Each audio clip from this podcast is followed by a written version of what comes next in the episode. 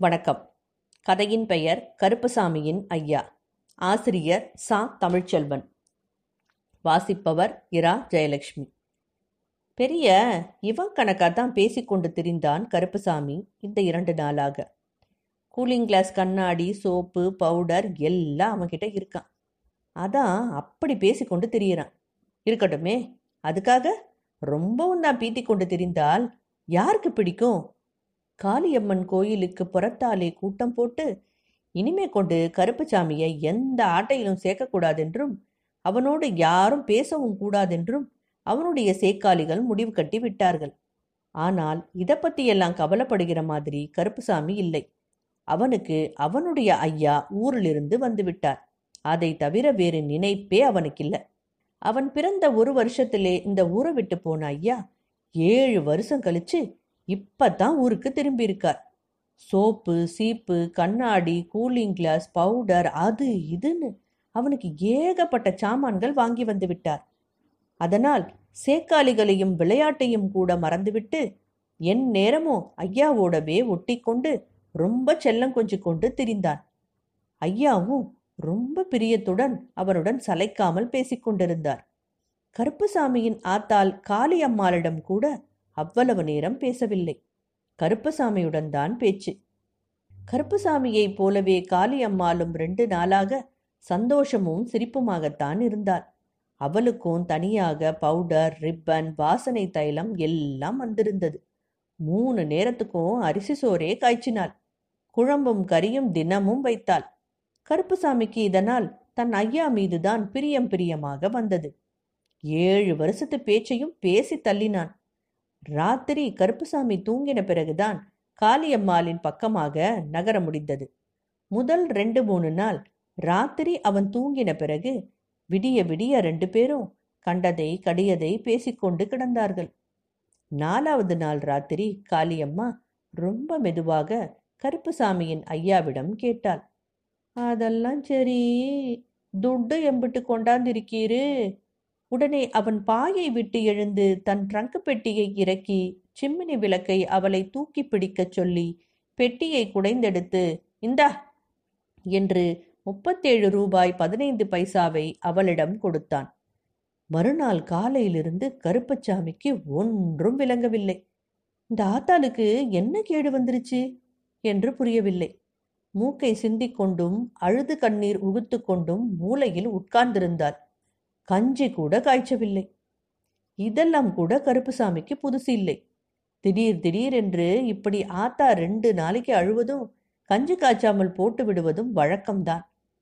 அப்பவெல்லாம் தன் அப்பத்தா வீட்டில் கஞ்சி குடித்துவிட்டு பள்ளிக்கூடம் போய்விடுவான் ஆனால் இப்ப இவ அழுது புலம்பி கஞ்சி காய்ச்சாமல் போட்டதோடு நிற்காமல் தன் பிரியமான ஐயாவை வேற கண்ணிலே காங்க விடாம வைத்து கொண்டிருந்தாள்.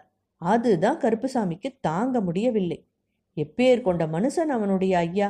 அவரை போய் இவ வையிறாளே அந்த நல்லம்மா பாட்டியும் மற்ற பொம்பளைங்கன்னு சொன்னது நெசமா தான் இருக்குமோ? என்ற சந்தேகம் வந்தது கருப்புசாமிக்கு. அவனுக்கு விவரம் தெரிஞ்சு ஆரம்பிச்ச ரெண்டு மூணு வருஷத்துல அவனுடைய ஐயாவை பத்தி எத்தனையோ பேர் கதை கதையா அவன்கிட்ட சொல்லியிருக்காங்க.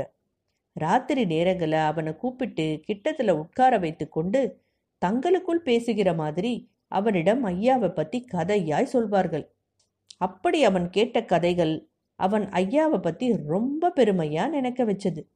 அவன் கண்ணார காணாத ஐயா கனவிலே வந்து நிறைய வித்தைகளை செஞ்சு காட்டுவார். ஐயா என்றாலே விளையாட்டும் வித்தையும் தான் நினைப்பில வரும்.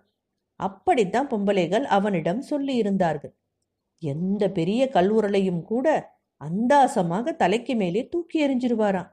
பந்தயம் வச்சா சமயத்துல பெரிய ஆட்டூருல கூட தூக்கி எறிஞ்சிருவாராம். சோடா கலர் பாட்டில் முடிகளை பல்லாலே கடிச்சே உடைச்சிருவார். காடுகளுக்கு போய் வேலை வெட்டி பார்த்து திரும்பி கஞ்சி காய்ச்சி குடிச்சு போட்டு தெரு ஜனங்கள் மடத்து வாசல்ல இல்லாட்டி காவல்கார தேவர் வீட்டு முத்தத்துல கூடி உட்கார்ந்திருக்கும் போது இசக்கி முத்து அதுதான் கருப்புசாமியோட ஐயா பல விளையாட்டுகளை செய்து காட்டுவான். நிறை குடைத்தை கையாலே தொடாம பல்லூட்ட கடிச்சே தூக்கிடுவான் கை ரெண்டையும் கீழே ஊன்றி தலை கீழே நடப்பான். பிறகு யாராச்சும் ஒரு திருகையை தூக்கி கொண்டாந்து போடுவார்கள். அதையும் அடிபாகத்து முளைக்குச்சியை பல்லாலே கடிச்சே தூக்கி எறிவான்.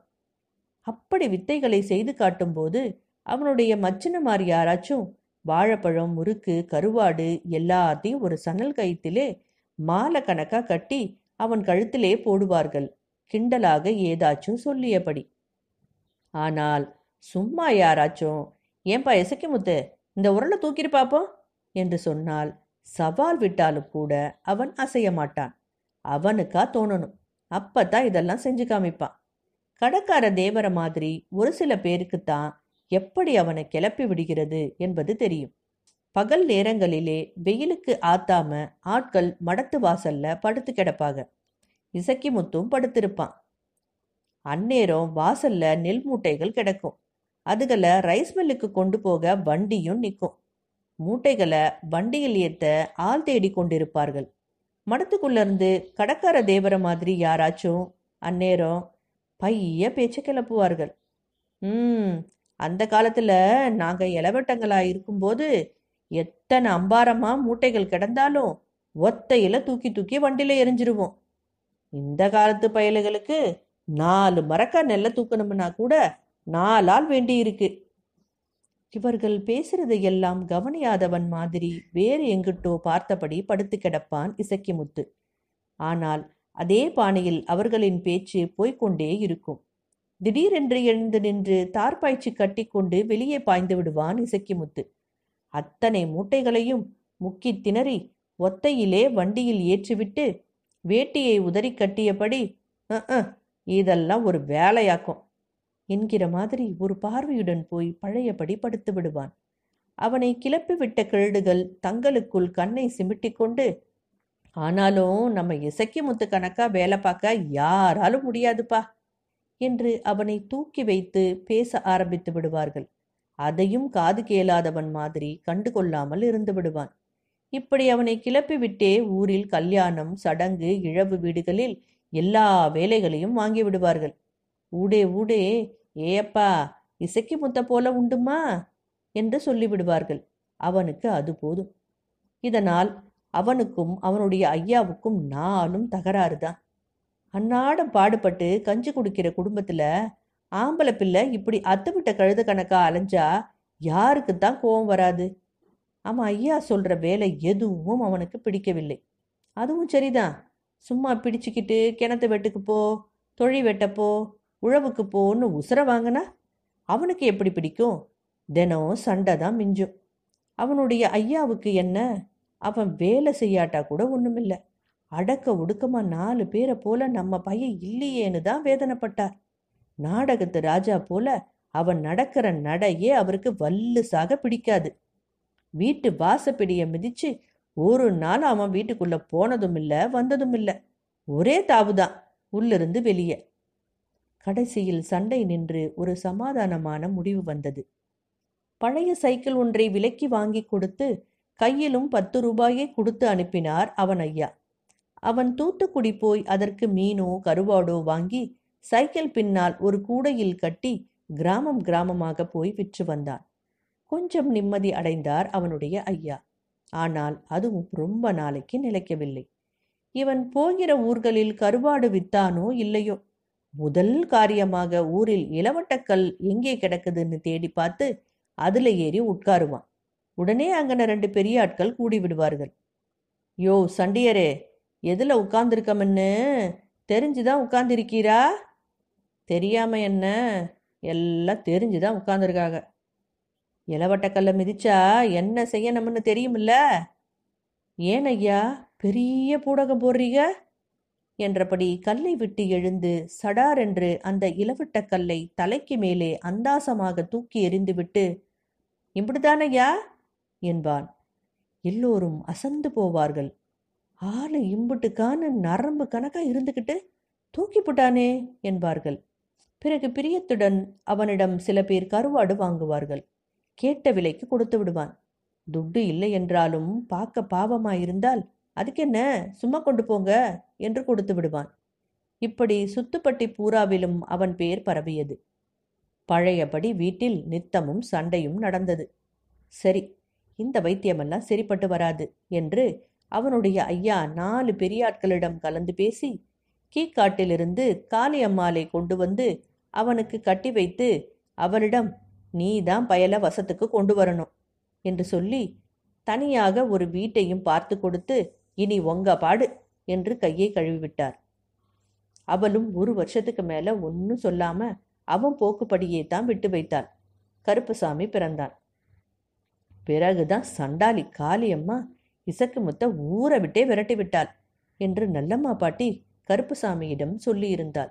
இப்படி ஏழு வருஷம் கழிச்சு ஐயா வந்த நாலா நாளே இப்படி போட்டு வையிறாளே ஆத்தா என்று கருப்புசாமிக்கு அழுகை அழுகையாகவும் கோபம் கோபமாகவும் வந்தது. பொம்பளைகள் எல்லாரும் சொன்னது சரியாதான் இருக்கும் போல. ஆனா எதுக்காக இப்படி வஞ்சு தள்ளுறா? என்பதுதான் அவனுக்கு புரியவில்லை. அவனுக்கு மட்டுமல்ல அவனுடைய ஐயா இசைக்கு முத்துக்கும் புரியவில்லை. இவ எதுக்காக இப்படி போட்டு நம்மள வையிறா? என்ன குத்தம் செஞ்சோம்? அவளோட வெறுத்த மூஞ்சியை பார்க்கவும் வசவுகளை கேட்கவும் தான் விதிச்சிருக்கு. கல்யாணமான முதல் வருஷத்திலிருந்தே இப்ப இருக்கிற மாதிரி இருந்தது. முந்தியும் இப்படித்தான் வைத்தாள். ஆம்பளையன்னா கஷ்டப்பட்டு நாலு காசு சம்பாதிக்க துப்பு இருக்கணும். இப்படி மேலு வலிக்காம அலைஞ்சா வீடு எப்படி நடக்கும்? திச தினசரி வசவுதான். அவளுடைய கடுக்கடுத்த வெறுப்பான முகத்தை பார்க்க சக்தி இல்லாமல் தான் ஊரை விட்டே ஓடிப்போனான். ஓடிப்போனாலும் அவள் ஆசைப்பட்டபடி இந்த ஏழு வருஷமும் ரா பகலா மேலு வலிக்க கஷ்டப்பட்டு தான் உழைத்தான். மதுரை திண்டுக்கல் சேலம் கரூர் என்று பல ஊர்களிலும் ஓட்டல்களில் மாவரைத்தான். தண்ணீர் சுமந்தான். மூட்டை சுமந்தான். மாவரைத்தும் கிணற்றில் தண்ணீர் இறைத்தும் கையெல்லாம் காய்ச்சி போயிருந்தது. அதை கூட அவளிடம் காட்டினான். இங்கரு நீ சொன்னபடி கஷ்டப்பட்டு தானே இத்தனை வருஷம் வேலை பார்த்தேன். பிறகு எதுக்கு வையிற? என்று பரிதாபமாக கேட்டான். பேசாத! என்று அவன் மேல் வல்லென்று விழுந்தாள். உடனே எதையோ நினைத்து ஏங்கி அழவும் ஆரம்பித்தாள். அவள் முன்னைப் போல அவனை வைய மட்டும் செய்தால் அவன் பழையபடி ஓடிவிடலாம். இப்போது பாவமாக இருந்தது. அழ வேற செய்கிறாளே. ஆனா அழுகையும் மீறி அவள் மேல் வெறுப்பை கக்கினாள். வாயை துறக்கவே விடமாட்டென்றாளே. இந்த ஏழு வருஷமும் பல ஊர்களில் தான் கஷ்டப்பட்டதும் மஞ்சக்காமாலையும் டைஃபாய்டு காய்ச்சலும் வந்து அனாதையா அவதிப்பட்டதும் கூட அவனுக்கு துன்பமாயில்லை இப்போது என்னதான் செய்வது என்று குழம்பினான். கடைசியில் ஒரு முடிவுக்கு வந்து அவரிடம் சொன்னான். இப்போவும் நீ என்ன சொல்றியோ அது கணக்காவே செய்யற. பொழுதன்னைக்கும் என்ன வையாதே காளி. இனிமேயும் நீ வஞ்சேன்னா கிணத்துல விழுந்து செத்தே போவேன். நெசத்துக்கும் அவன் அது ஒன்றுதான் வழி என்று நினைத்தான். இந்த ஏழு வருஷமும் ஒவ்வொரு முறை அவன் ஊருக்கு திரும்ப நினைத்த போதெல்லாம் அவளுடைய கோபமான கடுத்த முகமும் சிடுசிடுத்த பேச்சும் தான் நினைவில் வந்து கிளம்ப விடாமல் தடுத்தது. இப்பவும் அதே தொடர்ந்தால் கிணத்திலே விழுவதை தவிர வேறு வழியே கிடையாது. அவன் இதை சொன்ன பிறகும் ஒரு நாள் பூரா அவ அழுது கொண்டுதான் இருந்தாள். அவன் வீட்டுக்குள் வர முடியாதவனாக வெளியேவே உட்கார்ந்து எந்த கிணற்றில் விழுகலாம் என்று யோசித்து ஊரிலேயே ஆழமான நம்மையா நாயக்கர் தோட்டத்து கிணற்றிலேதான் விழுகணும் என்று தீர்மானித்துக் கொண்டிருந்தான். ஐயாவின் நிலைக்கான சகியாத கருப்புசாமி அப்பத்தா வீட்டிலே அழுது கிட்டிருந்தார். மறுநாள் சாயந்தரம் திடீரென்று அவள் அழுகையை நிப்பாட்டினாள். ஒரு முடிவுக்கு வந்து இசக்கி முத்துவை கிட்டத்தில் வரச் சொன்னாள். சின்ன பிள்ளைகளிடம் கொஞ்சலாக பேசுகிற மாதிரி அவனுடைய முகத்தை அன்போடு கைகளால் பிடித்துக்கொண்டு நான் சொல்றபடியெல்லாம் கேப்பீரா? என்று கேட்டாள். இவ்வளவு கனிவாக அவள் கேட்டதும் மிசக்கி முத்துக்கு முசுமுசுவென்று இறைத்துக்கொண்டு அழுகையே வந்துவிட்டது. நீ என்ன சொன்னாலும் கேட்பேன் என்று உடைந்த குரலில் உறுதியாகச் சொல்லி அவள் தலையில் அடித்து சத்தியம் பண்ணினான். கருப்புசாமிக்கு ஏக கொண்டாட்டமா போச்சு. அவன் ஐயாவும் ஆத்தாவும் ராசியா போனது மட்டுமில்ல அவங்க வீட்டிலேயே இட்லி கடையும் ஆரம்பிச்சிட்டாங்க. முதல்ல இட்லியும் காப்பியும் மட்டும் போட்டாங்க. பிறகு வடையும் மொச்சையும் சேர்ந்துக்கிருச்சு. படைகளையும் மொச்சைகளையும் ஒரு கடகப்புட்டியிலே வச்சு தூக்கிக்கிட்டு காளியம்மா நஞ்சக்காடு புஞ்சக்காடெல்லாம் அலைந்தாள். காடு கரையில வேலை செய்கிற ஜனங்களுக்கு துட்டுக்கும் பருத்திக்கும் தானியத்துக்குமாக தினசரி வித்து வந்தார் தயார் பண்ற வேலையும் வீட்டிலேயே வாரத கவனிக்கிற வேலையும் இசக்கி முத்துக்கு. படிச்சு கிழிச்சு போதும்னு கருப்புசாமிய கைவேலைக்கு கடையிலேயே இருத்திக்கிட்டாங்க. அவனுக்கு ஏக கொண்டாட்டம். பள்ளிக்கூடம் போகாமல் ஐயா வடை சுடுறத பார்த்துக்கிட்டு இருந்தாலே அவனுக்கு ரொம்ப சந்தோஷம். அவங்க ஐயா எல்லாரையும் போல வட்டமாக வடை சுட மாட்டான். சதுரமாகவும் உருளையாகவும் நீளமாகவும் ஏரோப்ளேன் மாதிரியும் பல சைஸுகளை மாவு உருட்டி போட்டு விடுவான். பார்க்க பார்க்க வேடிக்கையா இருக்கும். இந்த வடைகளை பார்த்து காடு கரையெல்லாம் ஜனங்கள் சிரிச்சு உருண்டார்கள்.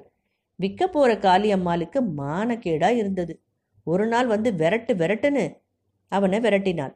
சரி சரி இனிமே இப்படி செய்ய மாட்டேன்னு சொல்லி பிறகு ஒழுங்கா வட்டமா வடை சுட்டான் அவன் காப்பி ஆத்துறதே ஒரு தினுசா இருக்கும். இந்த கையிலிருந்து ஒயர தூக்கி எறிந்து மறு கையில் இருக்கும் கப்பில் ஒத்த பொட்டு கூட சிந்தாமல் பிடித்து விடுவான். அதை வேடிக்கை பார்க்கறதுக்குன்னே சிறுசும் பெருசுமாய் ஒரு வட்டம் தினசரி வந்தது. பிறகு அதுக்காக ஒரு நாள் அவனை போட்டு விரட்டனா காளியம்மா. சரி சரி இனிமே செய்ய மாட்டேன்னு சொல்லி பிறகு ஒழுங்கா ஆத்தினான் அதே மாதிரி துட்டு இல்லாம வந்து நிக்கிற கஷ்டப்படுறதுகளுக்கு இட்லி வடைகளை அவன் சும்மா தூக்கி கொடுக்கறத கண்டுபிடிச்சு அதுக்காக ஒரு நாள் வசவு உரிச்சிட்டாள் காளியம்மா. சரி சரி இனிமே இப்படி செய்யலைன்னு சத்தியம் பண்ணினான் ஆத்தா வந்து விரட்டுறதும் ஐயா சரி சரின்னு மண்டைய ஆட்டுறதும் கருப்புசாமிக்கு விளையாட்டா இருந்தாலும் பாதகத்தி பாடா படுத்துறாளேன்னு நல்லம்மா பாட்டி சொல்ற மாதிரி தானும் நினைச்சுக்குவான். காளியம்மா சுடுசொல் ஏதும் சொல்லிடக்கூடாதேன்னு பயந்து பயந்து இசக்கி முத்து மங்கு மங்குன்னு ராவா பகலா வேலை பார்த்தான். வியாபாரமும் மோசமில்லாமல் நடந்தது. அவளும் அதிகமாக ஒன்றும் அவனை வையவில்லை. அதுக்கு பிறகு அவங்களுக்கு ரெண்டு பொம்பளை பிள்ளைகளும் ஒரு பையனும் பிறந்தது. அதனால் இசக்கி முத்துக்கு இடுப்புடிய வேலை இருந்தது. வேற எதை பற்றியும் நினைக்க நேரமில்லை. தன் சேட்டைகளையும் கிறுக்குத்தனங்களையும் விட்டு இத்தனை வருஷத்துக்கு பிறகாச்சும் பைய ஒரு வசத்துக்கு வந்தானே என்று இசக்கி முத்துவின் ஐயாவும் தான் பட்ட துயரமெல்லாம் போய் தான் ஆசைப்பட்டபடிக்கே நாலு பேரை போல தம் புருஷனும் ஏதோ சம்பாத்தியம் பண்ணுறானே என்று காளியம்மாவும் ஆசுவாசப்பட்டு கொண்டார்கள். ஆனால் திடீர் திடீரென்று சமயங்களில் கடைக்கு சாப்பிட வருபவர்களிடம் தாங்கள் என்ன அருந்துகிறீர்கள்? தாகசாந்திக்கு காப்பி தரட்டுமா? என்று அவன் கூத்துக்காரல்களைப் போல பேசுவதையும் ஆளில்லாத சமயங்களில் ஒரு வடையை தூக்கி போட்டு கருப்புசாமியுடன் பந்து விளையாட்டு விளையாடுவதையும் போல சின்ன சின்ன விஷயங்களை மட்டும் சாகிற வரைக்கும் காளியம்மாவால் திருத்தவே முடியவில்லை. முற்றும். நன்றி. வணக்கம். இயல் குரல் கொடை மூலம் பங்களிக்க விரும்புவோர் Iyal podcast at Gmail dot com என்கிற மின்னஞ்சல் முகவரியில் எங்களை தொடர்பு கொள்ளலாம். இணைந்து இயங்குவோம். நுட்பம் தமிழ் மொழியில் தழைக்கச் செய்வோம்.